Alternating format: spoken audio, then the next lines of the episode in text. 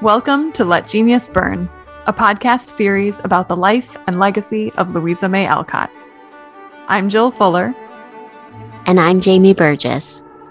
In today's episode, we're talking to the editor of a beautiful new edition of Little Women, one that contains replicas of the March Girls' letters and papers so you can feel closer than ever to the sisters. This is Little Women in Letters.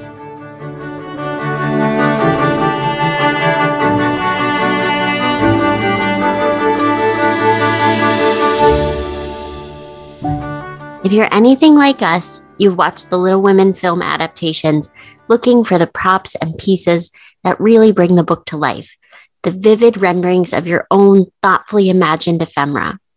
For me, it's the cloak that Amy ties over her shoulders in the 2019 Greta Gerwig version, the richly embroidered one that swishes behind her as she climbs up into the carriage with Fred Vaughn. Barbara Heller worked on movie set designs for feature films for many years, bringing all kinds of stories to life through location scouting and other roles. Then she was rereading Pride and Prejudice when she had a sudden and visceral desire to hold characters' letters to each other in her own hands. She set out to find the right artists, paper, and materials to make that dream come true. After the success of her edition of Pride and Prejudice, Barbara turned her focus to Little Women, another novel that uses letters within the story. Again, she worked with artists to bring these pieces of writing into removable replicas that are tucked into the book itself. The reader feels the thrill of unfolding a letter as if they are from real, dear friends. In this episode, Barbara discusses the research, process, and design behind these familiar letters, now turned into beloved works of art.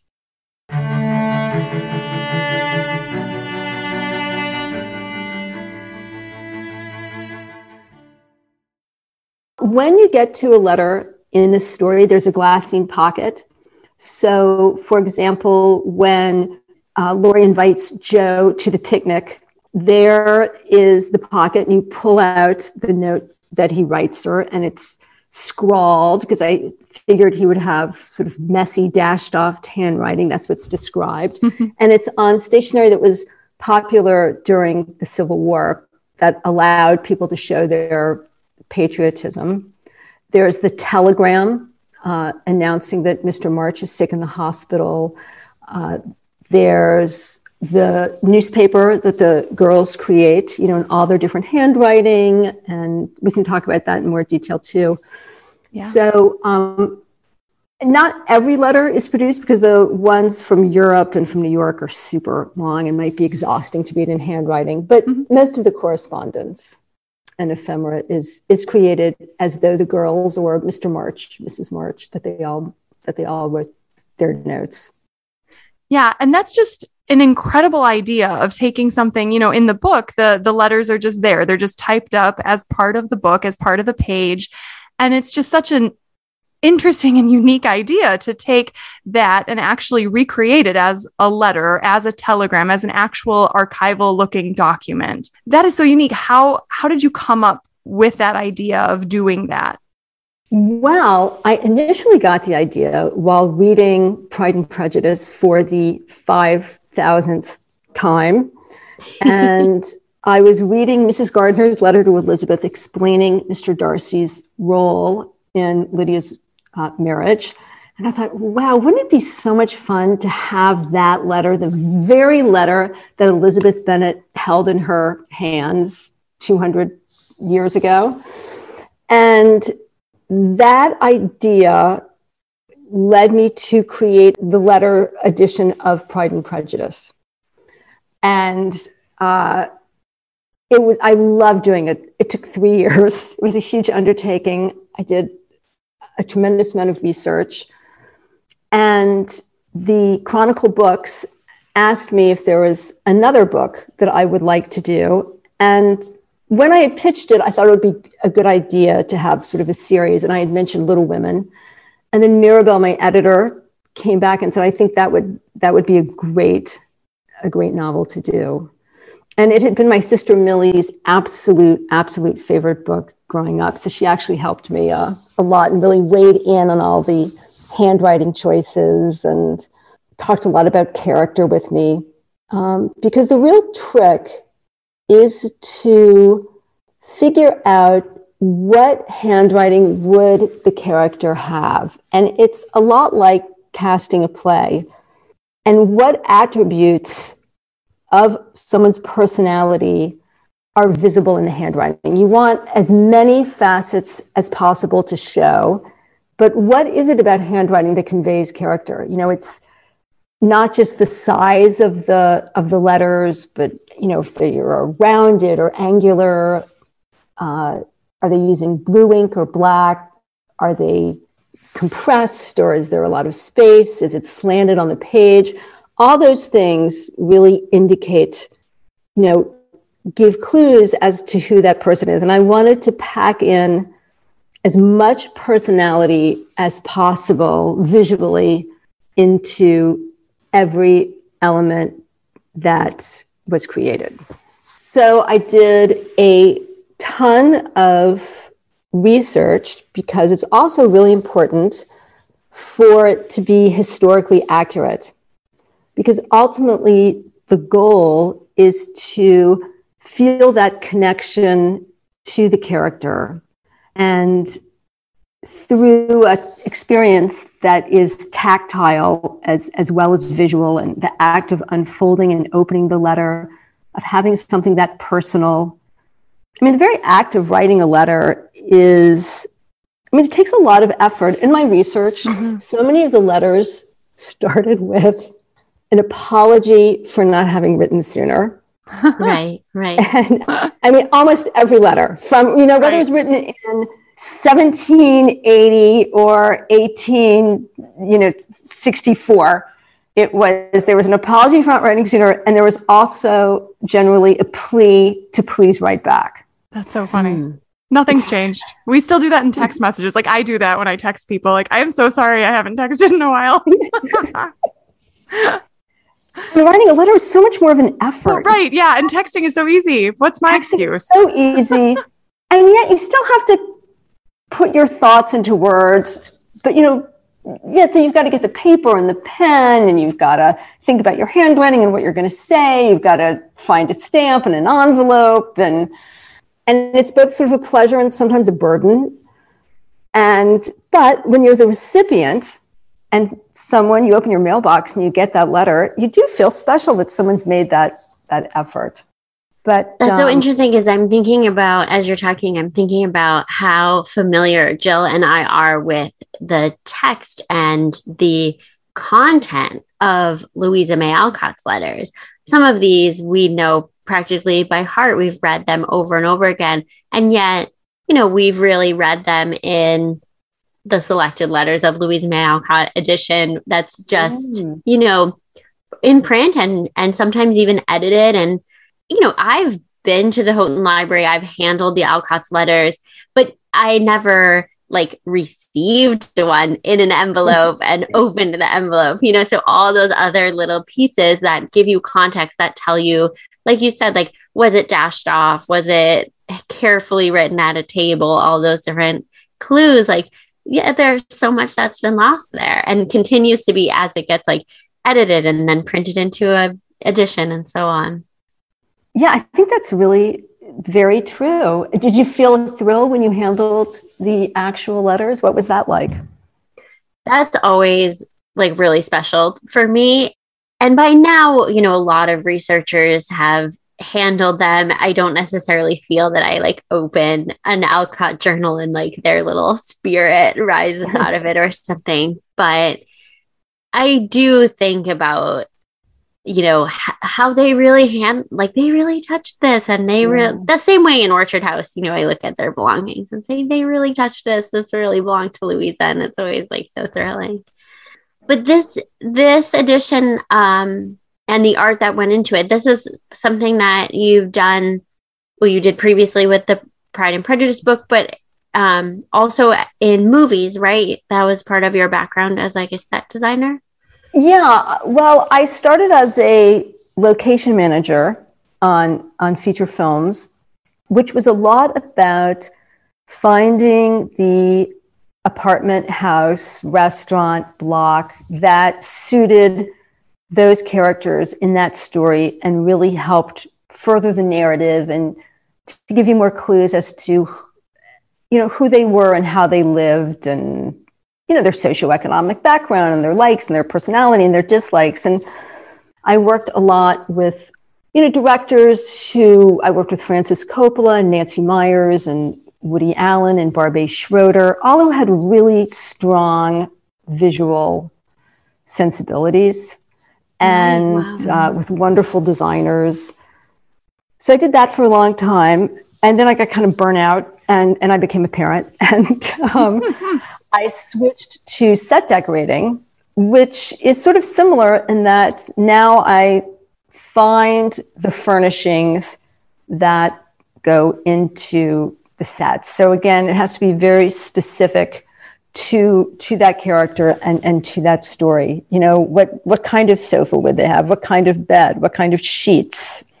what dinner plates you know how does it messy is it is it neat and it's a lot about layers you know and and if it's a built set and you're really starting from nothing it's extraordinary how much stuff you have to buy in order to really make it feel lived in. And you know just the scattered paper clips and coins and socks on the floor and that detritus it's all has to be, you know, gathered and sprinkled and how it's just an enormous amount of things. And I think that that really plays into how I approach creating the letters because I really want to get in, you know, as much information. So what is the paper like? You know, uh, when I did Pride and Prejudice, all the paper was shades of brown and white.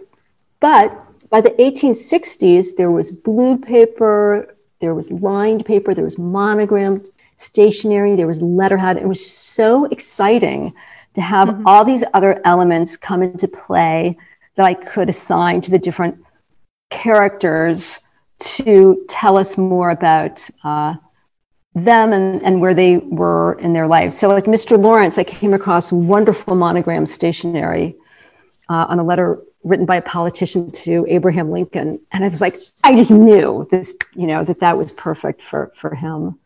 And the patriotic stationery is really exciting to find.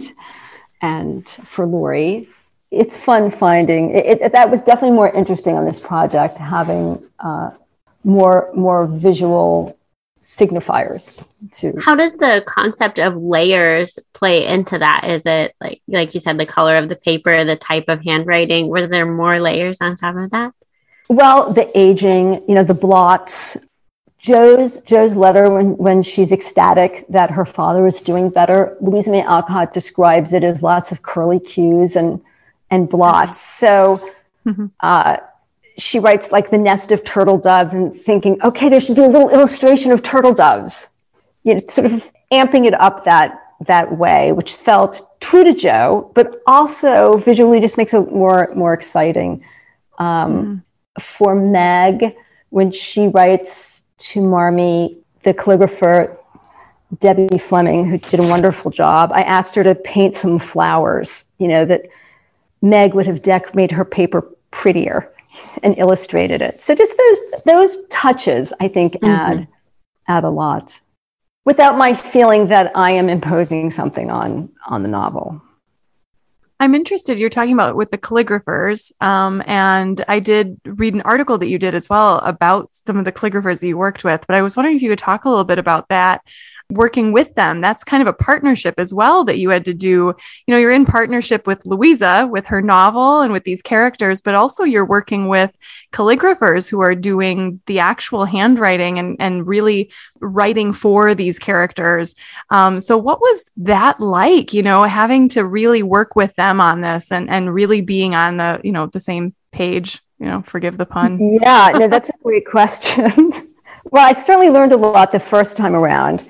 I I start by doing a ton of research looking at letters written at the time. So for Pride and Prejudice, it was pre-COVID, and I was able to do a lot in person.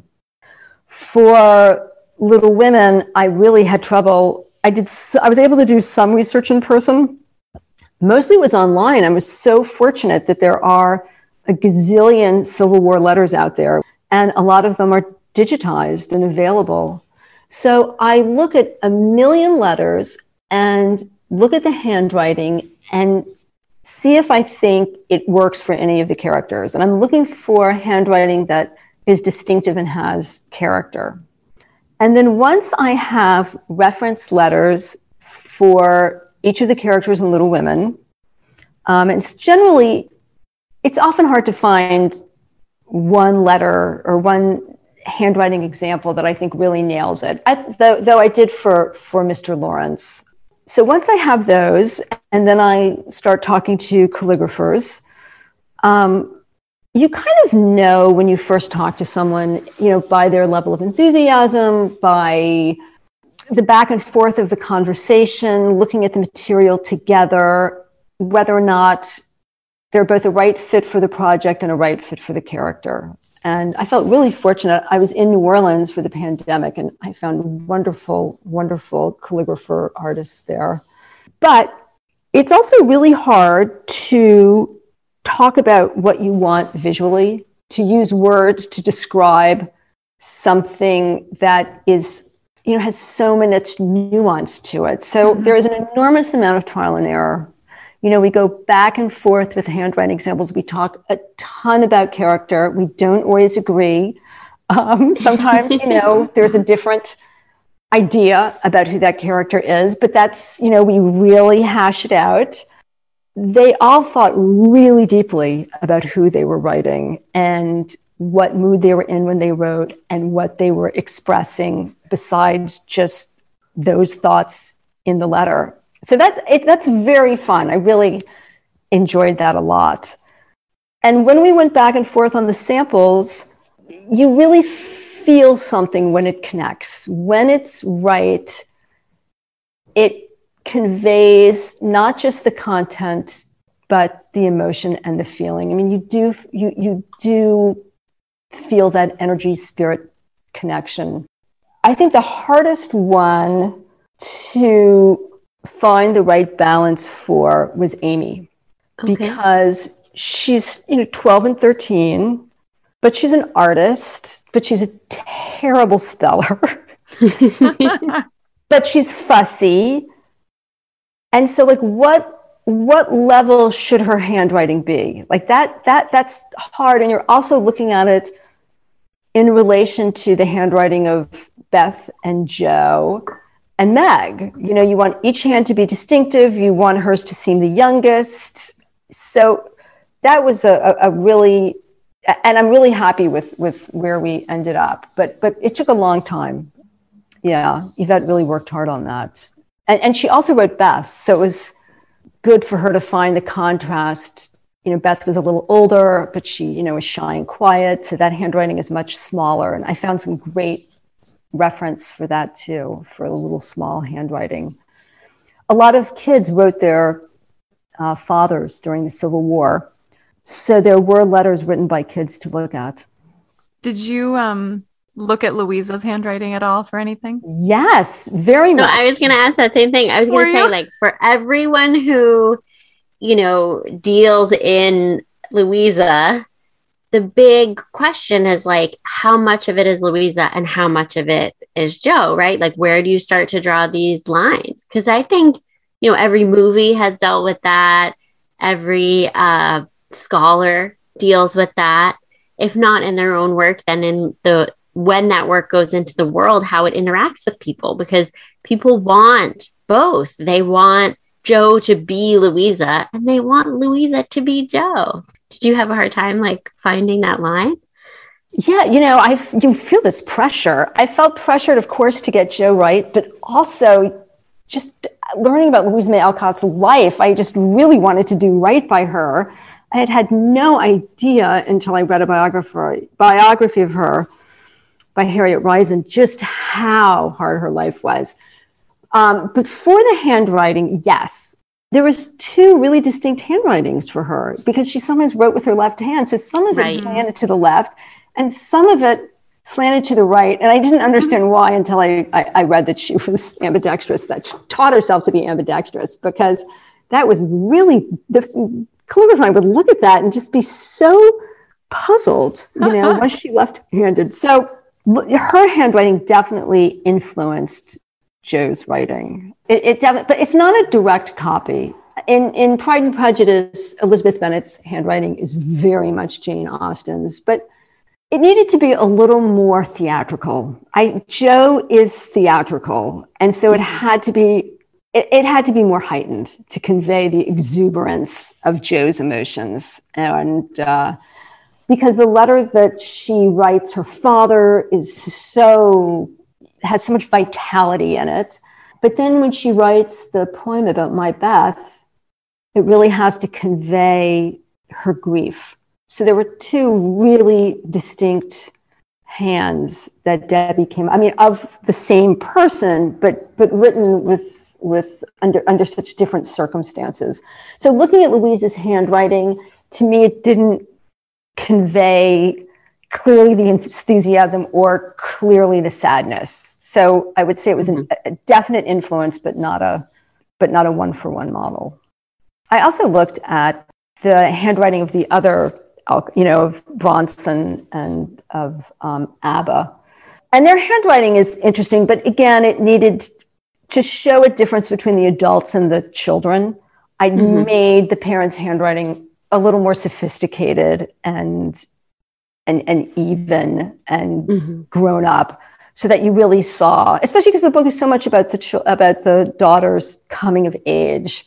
Right. So um, I wanted to show a, a greater range in in their in the maturity of the parents.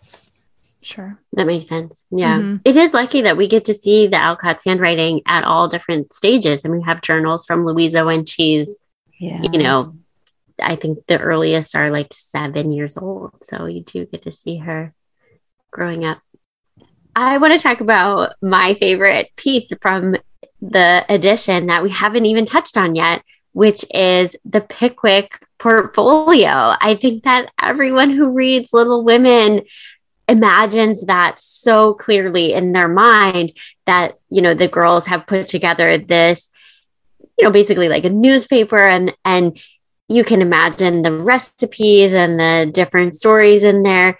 Movie versions have have recreated it and done a good job.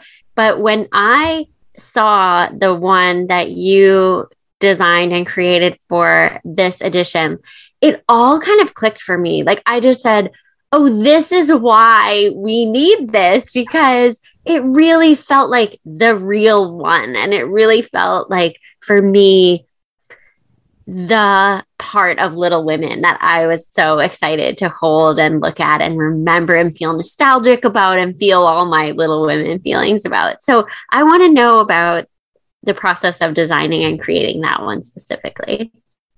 Well, thank you so much for all those kind words. That makes me feel very good. Okay. Well, I uh, did some research into handwritten newspapers and came across, I mean, you never know what you're going to discover when you do the research, and came across newspapers written by uh, Union soldiers in Confederate war camps. And, and one uh, Confederate newspaper written in a Union war camp, where these soldiers, you know, very cleverly mimicked real newspapers and they divided the sheet into columns and they made their handwriting like newspaper type and they had classified ads with illustrations and they were wonderful and i thought oh that's what jo would do she's a a, she wants to be a professional writer. She takes this seriously. She would copy a, a real a real paper. But then it was a matter of okay, would her sisters take it quite as seriously as Jo would? so I thought she'll make her handwriting look like a typewriter, but Meg won't. You know, Meg has that pretty sort of cursive writing. And one of the uh, handwritten newspapers was done in cursive. So I thought, okay, that's perfect. You know, sometimes it's cursive, sometimes it's print. It depends on the sister. Then they all make their headlines kind of funny and cute. And I came across a letter written by a 10 year old boy to his father, who was serving in the Civil War, in uh, sort of block letters in pencil, sort of like big typewriter type letters. And that is the basis of Amy's article. You know, her letter to the editor is, is a really direct copy of that. Uh, Beth's is in in her cursive, but you know that she spent more time making it sort of trying to do it more more neatly than and uh, so they all they all kind of reflect their their personalities and then the little drawings for the ads were really were really fun and and debbie you know we talked about what those would be and, and she she came she drew all of those and she drew the head the uh, pickwick portfolio the banner headline and so, and then they all wrote each piece separately. I, you know, spent forever trying to figure out how many inches everyone could have so it would all fit together on this sheet of paper. It was really crazy. I would, I would set it on the printer, you know, with a cursive type or this, and then I would cut it out, and then I would tape it down, and then they would write longer, and I just made myself crazy. But Alexandra Morrill, the graphic artist, she's the one who really stitched it all together graphically. Um, wow. You know, we did the lines by hand because as they were in the hand drawn papers, it separate the columns and everyone made, you know, and all the mistakes that they make, you want typos and aging and blots. So it was a lot of, uh, it was a lot of fun to think about. Yeah, I bet Jill is thinking about um, another handwritten newspaper that she's interested I in. I am. yeah, that was what immediately came to mind. So, um, the and Barbara, I've emailed you about this too. The Lukens sisters in the oh yeah, totally 1870s. Yeah, they created their own newspaper modeled after the Pickwick portfolio, and they it actually became quite successful. They were quite the little writers and businesswomen. They um, there were five sisters living in Pennsylvania, and they uh, wrote their own newspaper, and they got subscribers, and they did this really great marketing tactic where they sent copies of their newspaper to various celebrities um, and famous writers all over the country. And one of them was Little Women or Louisa May Alcott. And and what they would do is they'd send a copy of the paper and ask them to subscribe for a dollar. And a lot of times these famous people would. And louisa started writing back to them and they actually corresponded five different times within the course of a few years and yeah they had just this great little correspondence with these five sisters that she started writing with and then 10 years later she and another one of the sisters Maggie in the 1880s started writing to each other again and had another, I believe, six letters between them in the next three years in the 1880s before Louisa died. So, um, just kind of this really, and they never met. They they exchanged photographs and they, you know, wrote about some really deep topics, especially those later letters. I'm so fascinated by that relationship. And I've actually been doing some research on the Lukens and kind of tracking them through the through history and finding out who they were. But it all started with that you know they did they recreated that newspaper and they wrote their own. They called it little things and they each had their own roles and they you know who was doing what type of column. And you know uh, daniel shealy uh, dr shealy wrote an, an excellent article maybe about 10 years or so ago. Uh, he did some he researched what survives of their paper and wrote about it. So yeah I, that's fascinating. And I was interested to see the editions of the Pickwick that are uh, digitized that in the collection of the Houghton Library. You know, she, she did divide it up into columns and. Mm-hmm. I think that's what is really cool about having it in Little Women is that it's not just something that is for Little Women. It is probably the closest thing in, in Little Women that that harkens to the Alcotts because that is something that Louisa and her sisters actually created and did so thinking about the Civil War correspondence really makes me think about hospital sketches, Louisa's book that of her dispatches from her time in the Civil War. That's a favorite of both Jill and me. I wish we could see you know, some of those letters, did you come across any interesting Civil War letters like nurses to soldiers' families or things like that that had special characteristics? Oh, that's so interesting. Um, I don't know that I, I definitely saw real telegrams informing people of horrible, sad news. Oh, that's I saw letters written by commanding officers to surviving spouses, you know, expressing condolences and sympathy. Unfortunately, there were lots of letters written between family members commiserating the loss of a, of a soldier. I did learn about how mail traveled during the Civil War, and, and that was really fascinating because it was the first time that many of these young men had ever been away from home. So, writing letters and receiving letters was a very big deal. And the Army knew that they boosted morale and that they were important so that they had you know mail wagons and um, mail distribution and, and, and they did their best to really get letters in and out. And the cost of mailing a letter at the time was was three cents but the stamps you know they had adhesive on them they were paper they would get wet in the soldiers pockets and get wadded up and they just couldn't keep the postage dry. So they told soldiers if they wrote soldier's letter on the outside that they would deliver the letter for free and the recipient would would pay when when it was delivered. And it was really, I guess, around 1863 that mail was was delivered to people's homes. But I also never really, I'd never thought about it that the North, you know, stopped delivering mail to the South. You know, they really cut them off. So mail was delivered between at these they call them um, points of truce. I have it written down. These these truce points where the mail was exchanged between the North and the South, oh, and wow. it was censored, but uh, it had to. Sometimes there was smuggling.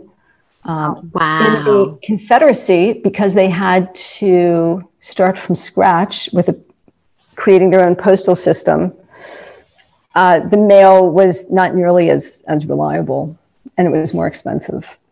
Mm, so I had I no idea about any of that. I found that that all fascinating.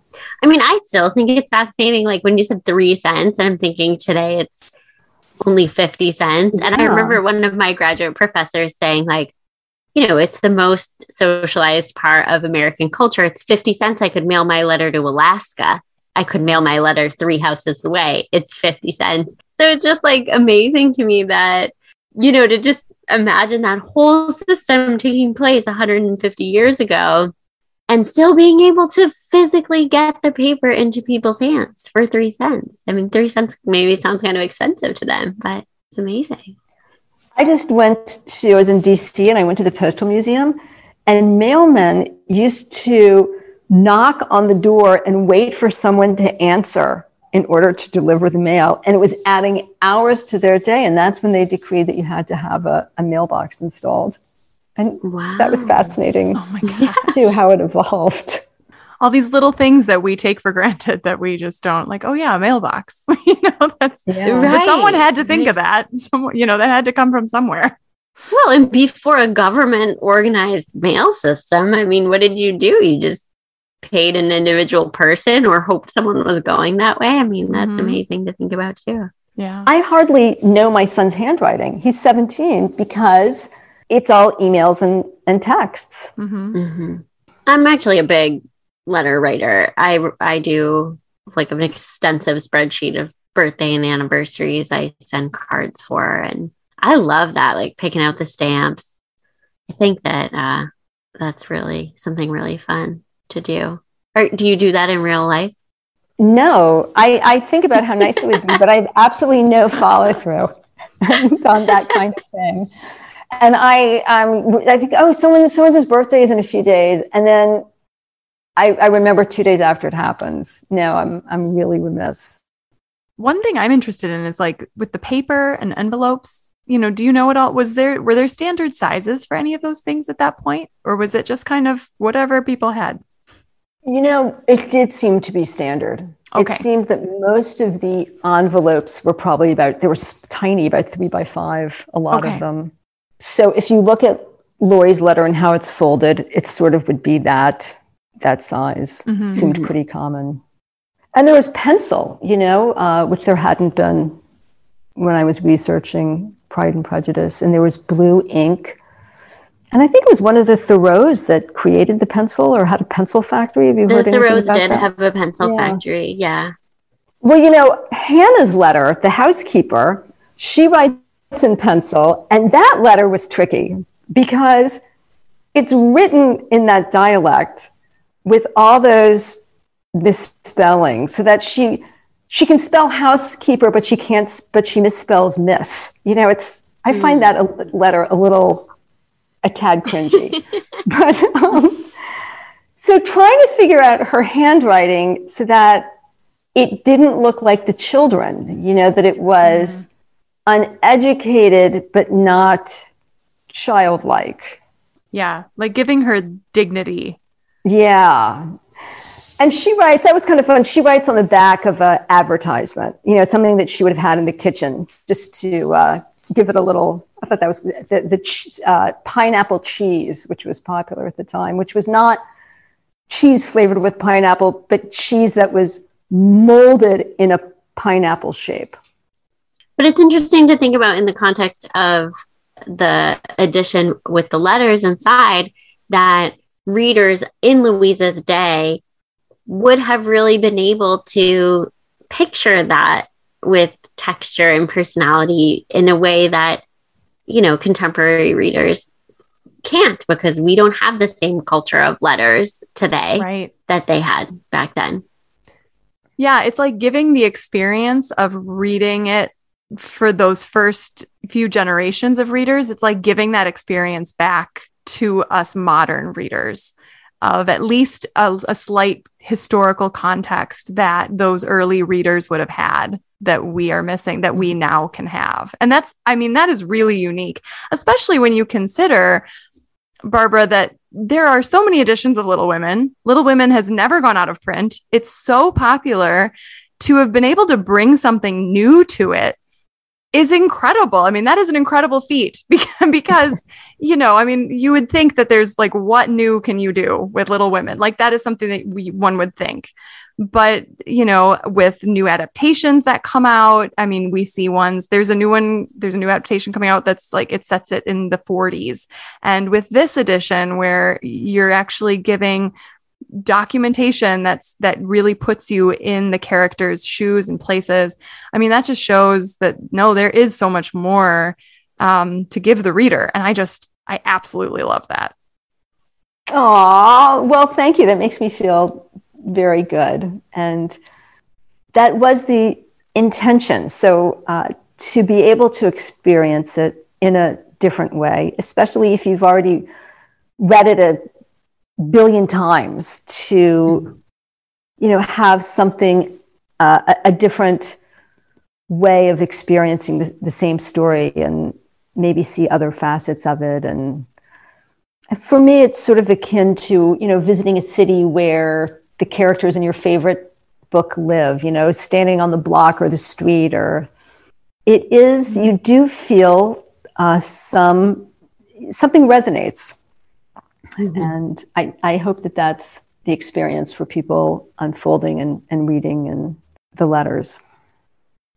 I'm really fascinated by how louisa may alcott cleaned up and or prettified their lives for for the novel. mm-hmm. And I sometimes Right. wonder if that's part of her disdain for all those little girls who were her ardent fans. You know, she seemed sort of dismissive of people who worship the book. And I wondered if what do you think? Do you think part of that is the disconnect from her the reality of what it was and, and how she portrays it? Or maybe it was just being the center of attention?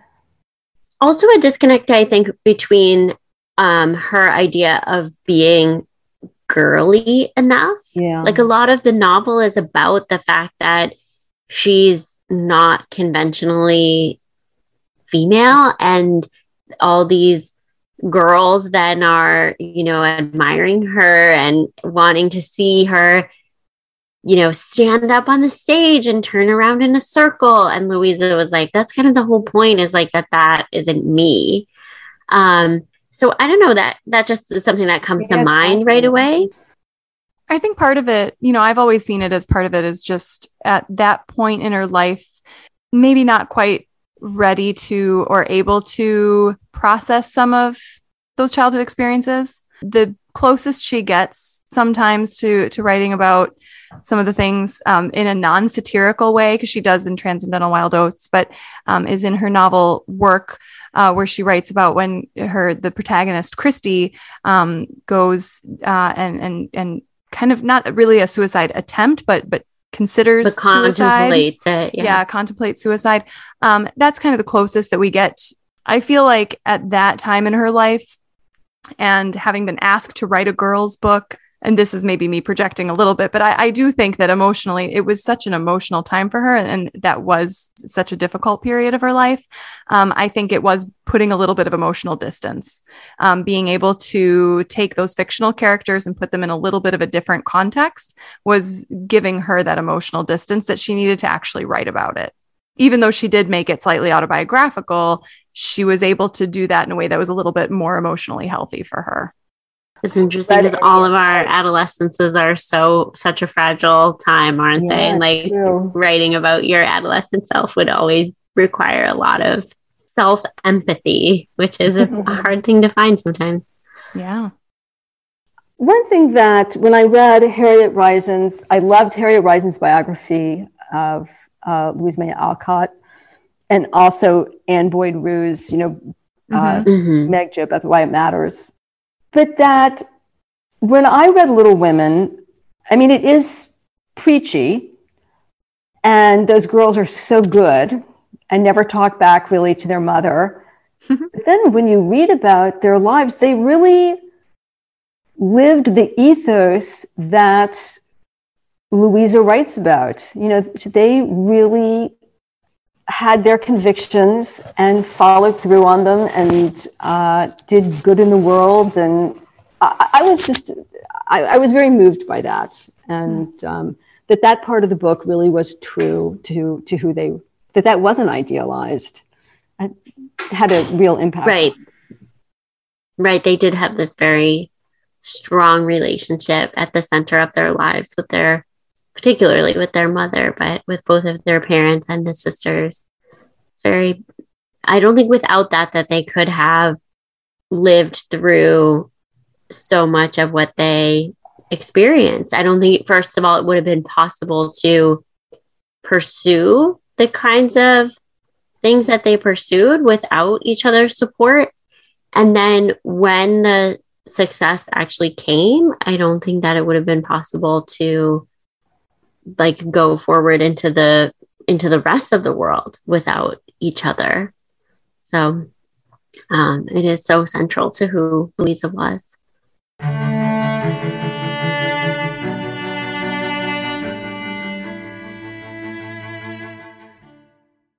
See you next week for Louisa as Inspiration, our conversation with Pulitzer Prize winning author John Matteson. His dual biography of Louisa M. Bronson, Eden's Outcast, is one of the most valuable contributions to Alcott Scholarship and a special favorite for both me and Jill.